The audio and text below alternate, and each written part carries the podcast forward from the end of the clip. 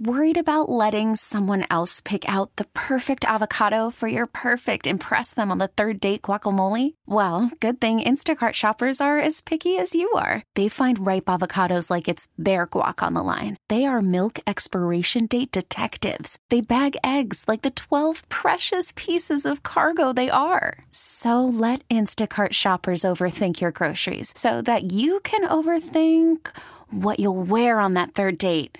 Download the Instacart app to get free delivery on your first three orders while supplies last. Minimum $10 per order, additional term supply. Hiring for your small business? If you're not looking for professionals on LinkedIn, you're looking in the wrong place. That's like looking for your car keys in a fish tank.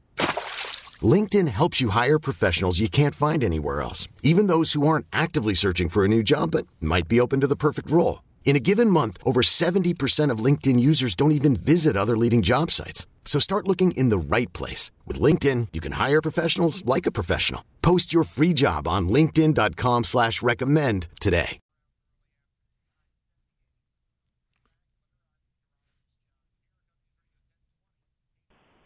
Welcome back to uh, Amplify, where our guest this evening is Father Dwight Longenecker. We're talking about his latest book of over 20 books, Immortal Combat, Confronting the Heart of Darkness. He's only able to stay with us till 10:30, and then I will do my best to close the program with uh, the final part of the book. Uh, I won't be able to do it as good as you, Father, but I, I will certainly do my best. But um, I'm trying to make the um, transition to uh, part two of the book, which is so critical. Sword of the Light. You speak about murder, or you write about murder and the mob, um, the, and the fascina- fascination with the geography of Dante's Hill hell, excuse me, hell. The deeper you go into hell, the more serious the crimes. There are there are ten tribes or deceivers, and and you write in our self righteousness and pride, we turn our darkest dynamic of lies into our own little religion. And in so doing, we believe that our Heavenly Father is pleased with us. But we are mistaken. It is not our eternal Father who is pleased with us, it is our infernal Father, our real Father, the Father of lies. Satan established this perverted pattern among his kidnapped children.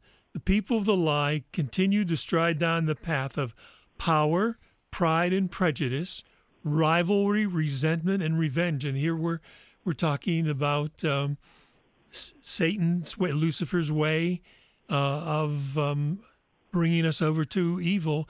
They blamed others for their own frustration and fear.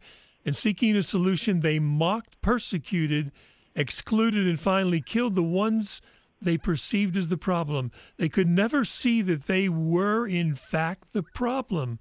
Rivalry among themselves, simply simmering resentment, blaming others, and the threat of revenge. And uh, it's it's it's you wonder why we, we don't we don't get it. Tell us a little bit about the the satanic system that is everywhere in human history. That God had a plan. It began with one man, Abraham. We know a little bit about God's plan. At least we ought to. And uh, and if you could say again a little bit about how the system of sacrifice has changed. Yeah, um, what I what I've tried to remember, what I'm trying to do all the way through here is to explain why the cross is important, why a crucifix is important, why we say that the death of Jesus Christ is the most important thing about our faith. Um, and to do that, I've tried to explain how the system of sacrifice worked in the ancient world. And so um, Rene Girard, again, is very good on this. He points out that when this pride and prejudice uh, begins to operate at a social level, that we get together with the members of our tribe uh, and we uh, focus on the one person or the group of people who are different from us who we blame for our difficulties. And um, the, the way it works is, is that once we, we get together in a group, we identify another group or another person and say, well, that person is the, pro- the wrong. They're the problem. Uh, we don't have a problem because we're right, um, and that goes without saying. So therefore, somebody else must be the problem. Somebody else is causing a problem, and we identify who that is. And it might be the person really is the cause of the problem, but they may not be at all. They might be an innocent victim, but we have focused on them because they're different. Maybe they're of a different race, a different religion. Maybe they're just unusual. Maybe they're they're more exceptional than everybody else, or maybe they're sub substandard to everybody else. But whatever it is, they're different, and we focus our rage and our blame on them. Sure. Um, but of course, that's never good enough because we, if we still have a problem, we have to get rid of the problem. And the only, if the other person is the cause of the problem, the only way to get rid of the problem is to get rid of the cause of the problem, which means we isolate that person, we exclude them. But if the problem continues, it's logical that we say, well, we have to get rid of the, the problem, we have to get rid of that person. And so the tribe will take that person and they will kill them. And in a primitive situation, this began to turn into the sacrificial system. So um, after they killed the person ceremonially to get rid of the problem, they all felt really good because they said, hooray, we've got rid of the problem. We feel terrific. They would have a meal to celebrate. Mm-hmm. Um, we're talking about primitive societies here. Um, but then, of course, next week or next month or next year, another problem would come along, and they would say, well, we figured out how to solve the problem before. It was by killing that person. So now we have to find another person who is the problem. And so it, the cycle continues. And before long, this cycle actually becomes part of a sacrificial system. Um, the other night, I watched Mel Gibson's film Apocalypto, oh, which yes. is uh, takes place in a, in the uh, Americas, the, the Middle America, uh, in the 16th century, and shows the uh, Mayan um, civilization where they were doing human sacrifice um, in, in, in, by the thousands because they were trying to please the gods by getting rid of the problem. Uh, and uh, therefore, what primitive societies did was they turned this into a sacrificial system, into an actual religion, that God must be happy with them because they're solving the problem. Therefore, we need to make more sacrifices to gods to make them happy with us. And so in the ancient system, they uh, this grew out of the, the rivalry and the revenge I was talking about, and that sacrificial system Yes. came about. Eventually, a religion they turned into a religion, and so um, when Jesus comes in the middle of all this, um, he accepts it. That's why he's called the Lamb of God. Uh, he's the sacrifice, uh, and he by accepting this whole system, this evil system, he breaks it from the inside out. He says, "Okay, Mhm. I'm going to take this on, and I am going to." Um, accept the blame uh, that you want to put on somebody.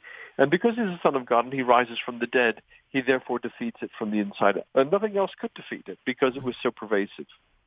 Tell us um, a little bit, um, jumping back just um, uh, a little, uh, about the simple story of the triumph of the secret son. And Jesus is the secret son.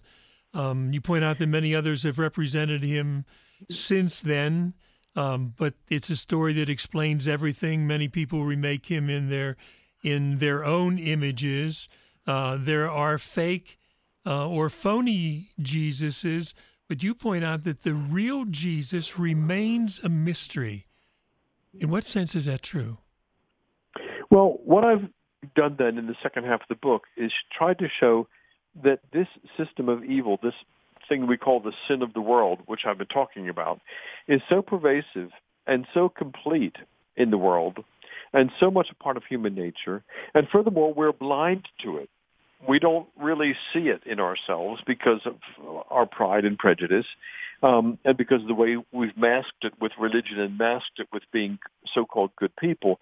Because we're blind to it, and the system is so per- pervasive, the entire globe, the entire human race is dominated by this.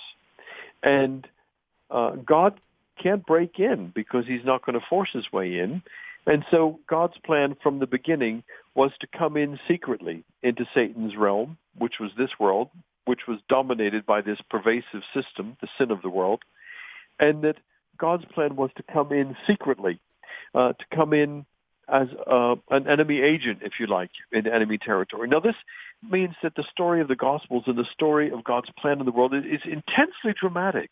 This is this is a the stuff of, of, of the most exciting movies of spies and double agents and going into enemy territory. Right, it's yes. Impossible Right. stuff, you know. And this suddenly makes the story of Jesus um, very exciting because he's um, a lone secret agent in a whole world, a whole um, territory, which is um, opposed to him and is wrapped up in this system of lies and deceit and murder um, and covering it all up.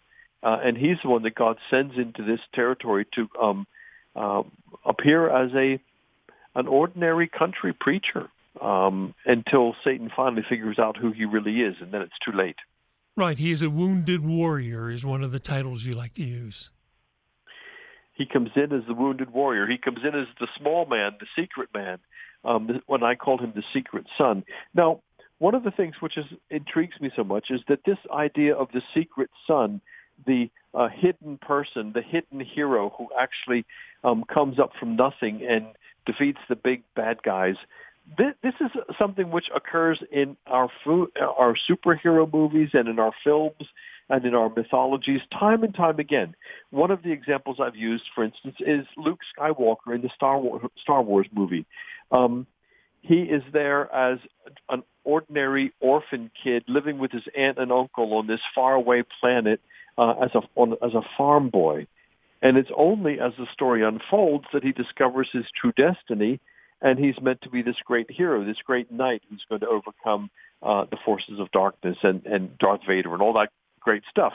Uh, well, my point is that this story of the secret agent, the secret uh, little guy, the, the, the, the humble person who comes up out of nowhere to defeat a terrible evil.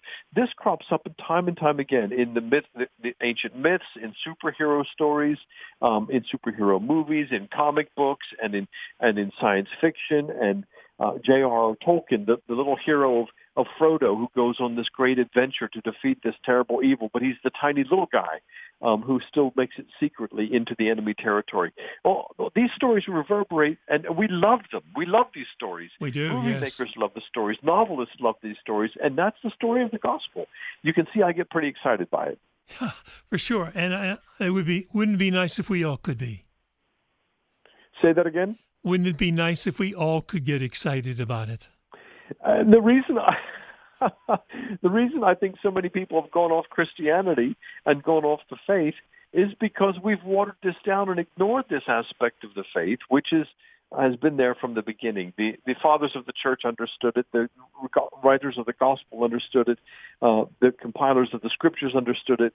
And we in our modern age have, have, on the one hand, in popular culture, in comic books and video games and, and movies and fantasy literature, we have latched onto it and love it, but we've we've somehow been blind to the fact that the same story is the story which reverberates through the Bible and comes into focus in the Gospels. And and even in the midst of that, uh, Satan's hold, you write on his dread kingdom, sometimes uh, seems uh, absolute. Uh, how is it that you can liberate slaves who mistake their slavery for security when we so misunderstand our role and and our own uniqueness. Yes, I, I'm sorry I can't stay with you for the whole um, yes. uh, program this evening. I was unsure of, of the, length, the length of time, Father, but I would encourage people to go and read my blog at dwightlongenecker.com. Um, and I write about these topics quite a lot and speak about them elsewhere. And um, because I think it is an intriguing topic which many of your listeners will really be interested to tune in and learn more about. Okay, well then, is this the time to say goodbye then? Well, it's up to you. You're the one controlling the program, but I just wanted to give my apologies that I can't oh, stay no. for the last segment. Oh, but um, if you have, if we have a few more minutes, I'm I'm happy to stay here with you. Okay, uh, good. Um, you uh, speak about the little lady, and here you draw upon an example from the Lord of the Rings, the woman who set in motion the Dark Lord's uh, defeat. And maybe we can we can in the last few minutes say a little bit about that. You write that to overcome everyday evil we must say thy will not mine be done. The first action and prayer of each day must be here i am lord. I come to do your will. Without this prayer every other prayer is nothing but empty words but with this prayer every other prayer and action is infused with divine power and you speak about her as the the perfect enemy agent and a devastating warrior in immortal combat. And here we're talking about Mary, aren't we? Yes, and one of the things I point out is that Satan is a proud spirit. He, he's the sort of person, the sort of individual who wants to strut on the stage and take the, the limelight and and be the great guy and be the, the one on top. And so God, with a wonderful sense of humor, undermines him first of all by using someone that Satan would never in a million years even suspect, and that is a little girl, a young woman, a peasant woman, someone that Satan in his pride would have battled. And um, he uses the Blessed Virgin Mary, this peasant girl, to introduce his son into the world. Um, and he takes his flesh from the Blessed Virgin Mary. And Satan would never in a million years have, have predicted this or even suspected it. And so there, in this tiny little village of Nazareth, um, this peasant girl, this very ordinary, simple girl, would have been totally overlooked by Satan. And that's how God gets his toehold. That's how God enters into the world and sends his son to begin to be the secret son to, to, to lay his great plan to defeat Satan. The whole thing's very exciting and very dramatic. Um, and Mary, the Blessed Virgin, uh, is this character who is the exa- exact opposite of Satan. Satan's the big guy. He's the one who struts. He's the one who's going to win, win, win. He's the one who's going to come out on top and defeat everybody by his lies, by his deceitfulness, uh, and by his pride. And here's this little girl. Um, sort of, you can see, almost see her sort of quietly on a beautiful day, tripping down to the village well to get some water, uh, just like any other girl. And yet she is uh, the one that God's going to use. She's going to turn things around uh, and and upset everything. So yeah, it's it's uh, we begin to see her in that light, and we begin to love her even more. And um, the world, I think, uh, one of the critical um, themes throughout the book is that you speak about the world of the Dark Lord, which could be Lucifer. It is the festering fruit of pride, power, and prejudice. It is driven relentlessly by the resentment, rivalry, and revenge always churning within the heart of man. And, and it's in this you say, comes a, the little lady. Her virginity is not defined by something she has never done, but by who she is. But resentment, rivalry, and revenge we have to apply to our own lives, don't we? Exactly. And very often these things are hidden. But it doesn't take long before we can all examine ourselves and say, you know, um, yeah, I've been hurt. Uh, I bore a grudge. Um, I wanted to get back at that person. Uh, and even if my my revenge and rivalry was at a low level, I still know the bitterness of it. I know what it's like to be thinking about all the time and wanting to get back at that person and being frustrated. And so we can sympathize with other people who carry this resentment in their hearts and understand what it really is like um, and realizing also the only thing we can do is to face it uh, and um, admit what we're doing and break that spell by turning to the one who broke it for good uh, on the cross. And um, let me read um, with your presence here uh, a final passage from your book. Because the Dark Lord is a strutting Darth Vader, he is a ham actor, one who loves the spotlight and the adoring applause. He sees himself as a great lord of the world. He loves the processions of power, the trappings and ceremonies of grandeur. He envisions himself surrounded by a court of admiring lackeys, enthroned and served by an army of dedicated devotees. For God to begin his rescue mission with a peasant girl? It was unthinkable, impossible. Satan would never, ever in a million years imagine that the Almighty would stoop so low, he was incapable of imagining the secret plan. Our story this evening, sorry, story, excuse me. Our guest this evening has been Father Dwight Longenecker. We're talking about his book, Immortal Combat Confronting the Heart of Darkness. Thank you so very much for being with us, and uh, wonderful book. I've really enjoyed thank you it. For the invitation. It's been a great, it's a great, great conversation. Thank you so much. Thank you. You're Welcome. Good night. And uh, so we'll we'll carry on here uh, uh after the break um, with uh, the last part of the book as best as I can do it. Uh, I certainly enjoyed it. You can you can tell, um, and never as good as as the the author can in terms of how he he can interpret even so much better for us and make those applications to what's happening in the world today. And he made the references more than once to uh, the people who have fostered uh, violence in our in our communities in various ways, from the higher levels to the to the lower levels. We'll be back after this break. Welcome back to uh, Amplify. We have about uh, 22 minutes left in the program. I'm going to try to uh, summarize some of the themes from our guests with some kind of mix up. He um, could only stay until 10:30, uh, and I'm, I'm grateful for that. Um, the title of the book is Immortal Combat: Confronting the Heart of Darkness, and here we're talking about about evil. We're talking about the evil one we're talking about Lucifer. Um, and uh, it's something that at the beginning of the book, uh, he asks, What does it mean to say uh, Jesus died for us? And he, and he answers the, the question himself How could the execution of a political prisoner 2,000 years ago possibly wash away the naughty things you and I have done. How does that work? How can it be that the death of a wandering preacher takes away the sin of the world? And when he speaks about the thin, sin of the world, he's speaking of it collectively, all the sins of the world, all of the evil that exists in the world. How can that possibly happen? That it seems like it, it's just too good to be true. Let's begin with ourselves. How is it that God forgives?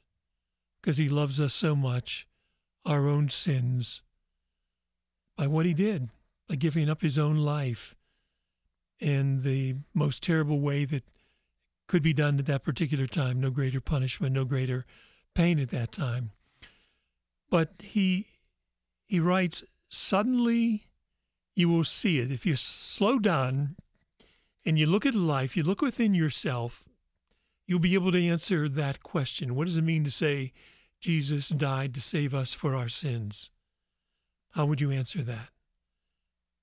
About your sins and my sins, but he thinks we, we can understand it. You're going to understand it not only with your head. You're not it's not something you're going to rationalize because there's not going to be enough of an answer to satisfy you but rather he success, suggests that you'll do it with your heart. There are just some things in life that have to be answered with our heart. They cannot be answered with our mind. But but then he says, and if you, if you really believe that Jesus did what he did, then your heart's going to be broken. But that's not a bad thing. For only when your heart is broken can the good Lord enter in. How true that is. Who who has opened your heart? How has it been opened? In good times, certainly, but in bad times too. Um, watching, we continue to watch stories where people have been cared for by medical staff and overcome coronavirus. There's a story on 60 Minutes uh, tonight about people um, who were just on the verge of being put on a ventilator, which is the, the, the last step in trying to save a person's life, but were able to go through an experimental type of um, help and um, they pulled out of it. And that's when the heart gets open. Think about the moments when your heart has been open. How about when they are open to the Lord? What a difference it makes. The first thing to remember is that the naughty things we have done, even if they are actually very wicked, are not the same thing as the sin of the world. They're only symptoms of the real world. The second thing to remember uh, is that this sickness is hidden from us. It lives to deceive and loves to disguise itself. Satan loves to disguise himself. He, he, he would hate this book or anything like it because he does not want the truth known about him. I believe that the virus ultimately came from him. His, his many angels, fallen angels, are not just those who followed him from heaven, but they're those who do his work on earth.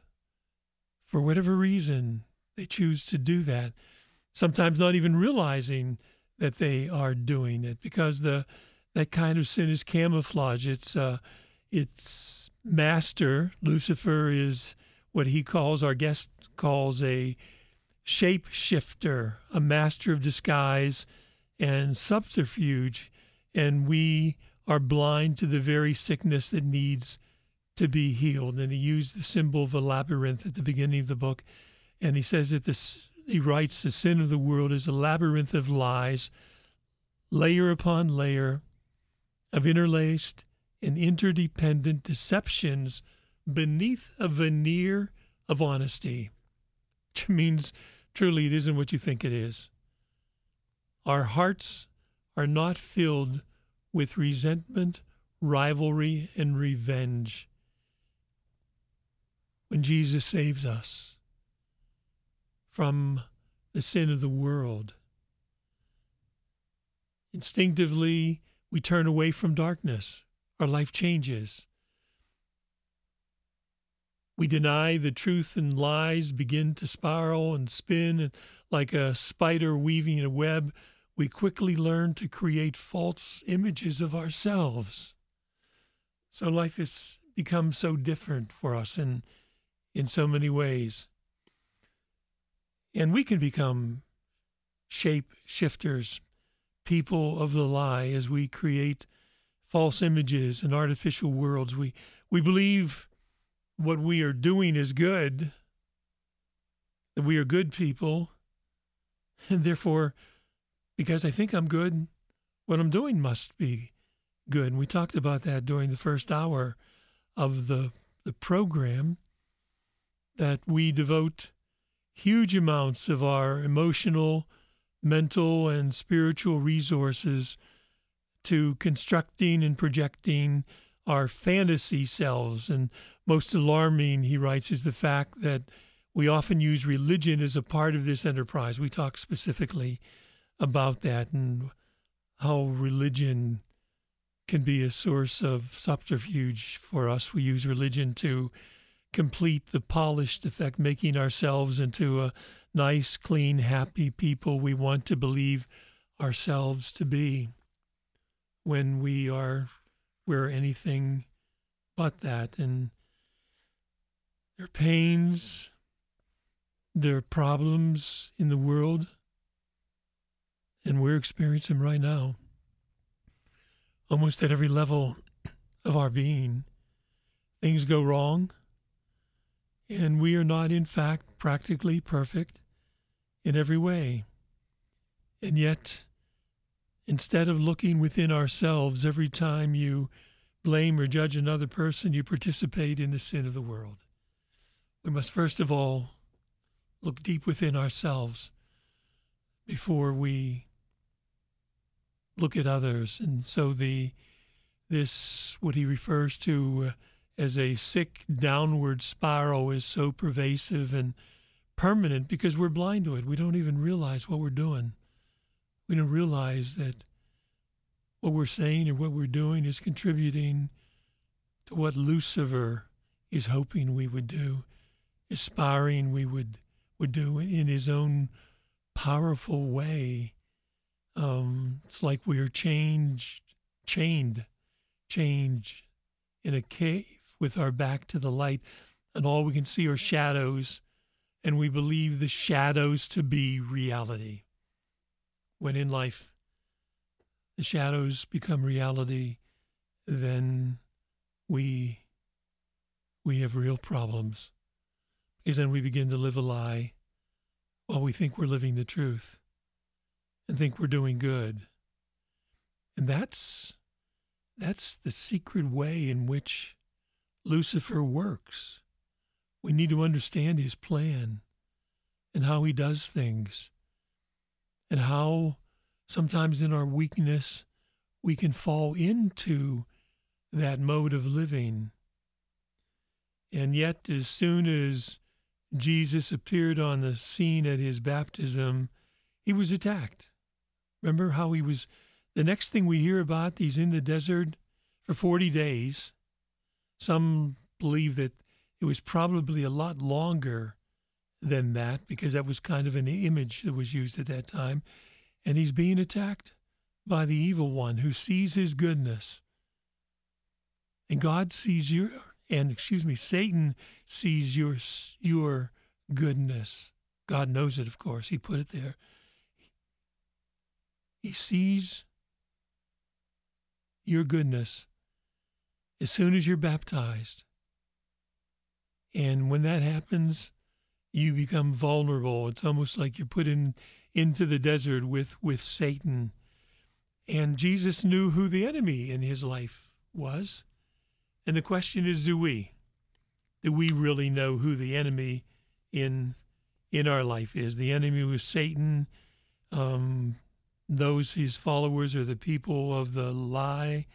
Sometimes it was in Jesus' time the respectable religious leaders, the scribes and masters of the law and scholars of religion. They were people of the lie in his time. And um, one could say they were children of Satan. Children of Satan. And the gospel writers lay out the terrifying story step by step in terms of how what they do to Jesus. First of all, they want to make him king as he comes into Jerusalem. And then the people are turned against him and call out for his crucifixion and his and his death. But and there's a sense in which it's a kind of a game. And Jesus then defeats the Dark Lord. He, he defeats Lucifer at his own game. And and our, our guest wrote this. This is what all the barbaric human sacrifices down the ages looked toward for, looked, excuse me, looked toward. And here they are obliterated forever because they are transcended. That which was a dark prediction of the future is vanquished by the fulfillment of the foreshadowing. Here, all the sacrifices in all the cultures of the world are wiped away by the one full, final sacrifice. They simply vanish and fade as the vampire beast shrivels and dies at the rising of the sun. This is why the Lord Jesus came to be the Lamb, to be the Lamb of God, to be the sacrifice. This is why he came, to take the blame. It's almost like Jesus say, Don't blame yourself, yourself, blame me. Take I'll take it on myself. I'll take all the sins of the world on myself. And this is why he came to rescue us. This is why he came to smash the evil ways that exist in the world once and for all. And we know that even though it may appear that we're losing many battles now, we have reason to hope because the person who became the victim has also has has also become the victor. And um, when we when we view the, what was happening in in Gehenna, we refer to it as as a garbage dump. Um, at, at one time, uh, it was it was that, but it was a place where there was a huge image of Moloch, uh, a hollow bronze statue, and a fire burned at the base of the statue. And at that time, if you wanted a favor from God, it was believed that you had to sacrifice something you loved. And the greatest sacrifice was to sacrifice a child. And so, one by one, parents would bring their children and place them into the burning hands of the god. It was a huge um, statue of this of this demon, and it was uh, hollow, and you would just walk into the statue itself and and and um, sacrifice your children. Um, but the secret Son of God is the source of all, and so the Lord of Death, the great Moloch, collapsed from inside out, as our guest explained. The Death Star exploded. The Dark Tower of Mordor caved in on itself. The Lord of Death could not contain the Lord of Life any more than the darkness can hold back the dawn or the freezing cold extinguish the flame. And so we reached a point where the victim became the victor. And it was only by becoming the victim that he could become the victor. And when he rose again on this feast of uh, Pentecost today, it's not the resurrection, but I'm saying we, we're still celebrating that great mystery, the ascension, and now Pentecost. 50 days later, when God's Spirit comes to us and becomes a part of us, dwells within us. And so, as Jesus rises again and suddenly becomes as clear and bright as a spring morning, our guest writes that something else of cosmic importance has taken place. Death was defeated. The sin of the world was taken away, taken away forever. The pattern was now established for the continuing war against the dark Lord of this world. So the victory has been won. It just needs to be played out. And we know we're going to be victorious. And our guest suggests that God's way is always small, secret, and sacrificial. And this is why the cross of Christ is central to everything. Once we realize how the death of Jesus, or the death and resurrection of Jesus, takes away the sin of the world, the next thing we need to do, he writes, is to discover how to take up our crosses and follow him. We have crosses that we need to take up in life.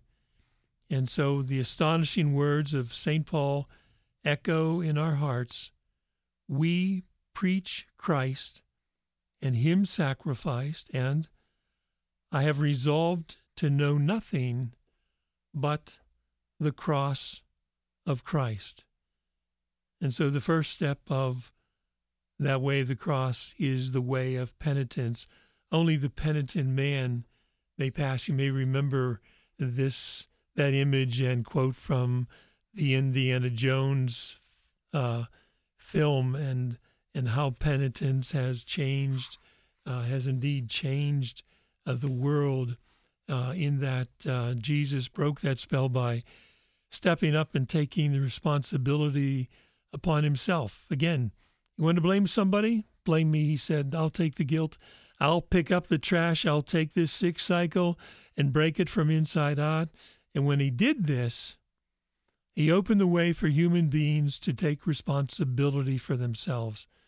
And he gave us the power to make us a truly free and independent choice to change the situation, to change ourselves, and to change the world. Can you really believe that? That you can help to change the world? We we do that by aligning ourselves with uh, His victory, with Jesus' victory, by putting ourselves into into Christ, His cross, and His resurrection. And this is what St. Paul means when he writes, quote, Are you unaware that we who were baptized into Christ Jesus were baptized into his death? And he repeats, baptized into Christ. We have put on the Lord Jesus. Jesus Christ is in us. That's what we celebrate today. He is in us. It's not just a metaphor, a symbol, or a religious way of speaking. It is indeed a reality. He is in us. And a few of my own closing words then. Um, in a world um, where there is an ever increasing struggle between good and evil, whether it's the coronavirus or whether it's the violence we've seen still continues today, some cities, between the best and the worst that is within us and around us, we need then to be constantly reminded that good is the stronger force. We have reason to believe that because of what Jesus did. God needs and loves each one of us. And so now, now is the time to become more sensitive to what is happening to us and to others, to those around us. Uh, now is the time to overcome the boredom that destroys Jew, joy. Some some people have grown bored, well, bored to death during this period, not knowing what to do. Others have found new ways to to enjoy life. And so now is the time to discover what God is doing for us. Now is the time to uh, to keep a promise, to overcome a grudge. It's time to share something you love. It's uh, the time to forgive, to forgive someone if we're holding on to something we've refused to forgive, to apologize, uh, to try to try to understand. Now is the time for us to examine our demands on others, the expectations we have of others, to appreciate. Now is the time to be kind and gentle. Now is the time to speak your love. And as I close each week, don't forget then how precious life is and how powerful love is. Tell someone now that you love him or her. Pray for peace as if it depended on you alone. And come back next Sunday and amplify with us.